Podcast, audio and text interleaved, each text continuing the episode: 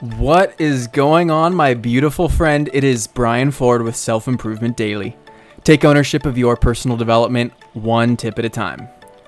As we go about problem solving in our lives, we usually find that the simplest solution is the best fitting. But it's not like the simplest option just pops up and waves its arm at you. No, you need to discover it and think it through from a number of different angles. You see, simplicity comes from understanding a complex objective and distilling it down into its most basic parts. And the reality is, that process involves a lot of hard work. You need to work hard in order to make something look effortless. We've all been there.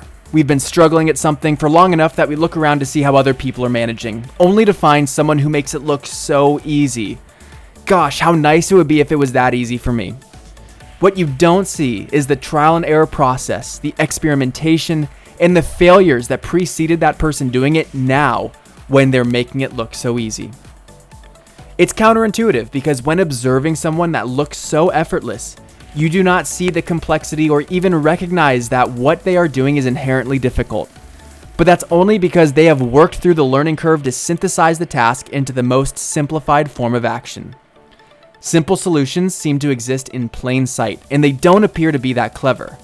But that's exactly the point. They appear to be so effortless that they aren't noteworthy, they just fit. I say this all to help you understand that the people around you who seem to be in a flow state and the user friendliness of your life is there by design. It required a lot of thought and hard work to make it look so easy. Thanks for listening, and I'll see you next time on Self Improvement Daily.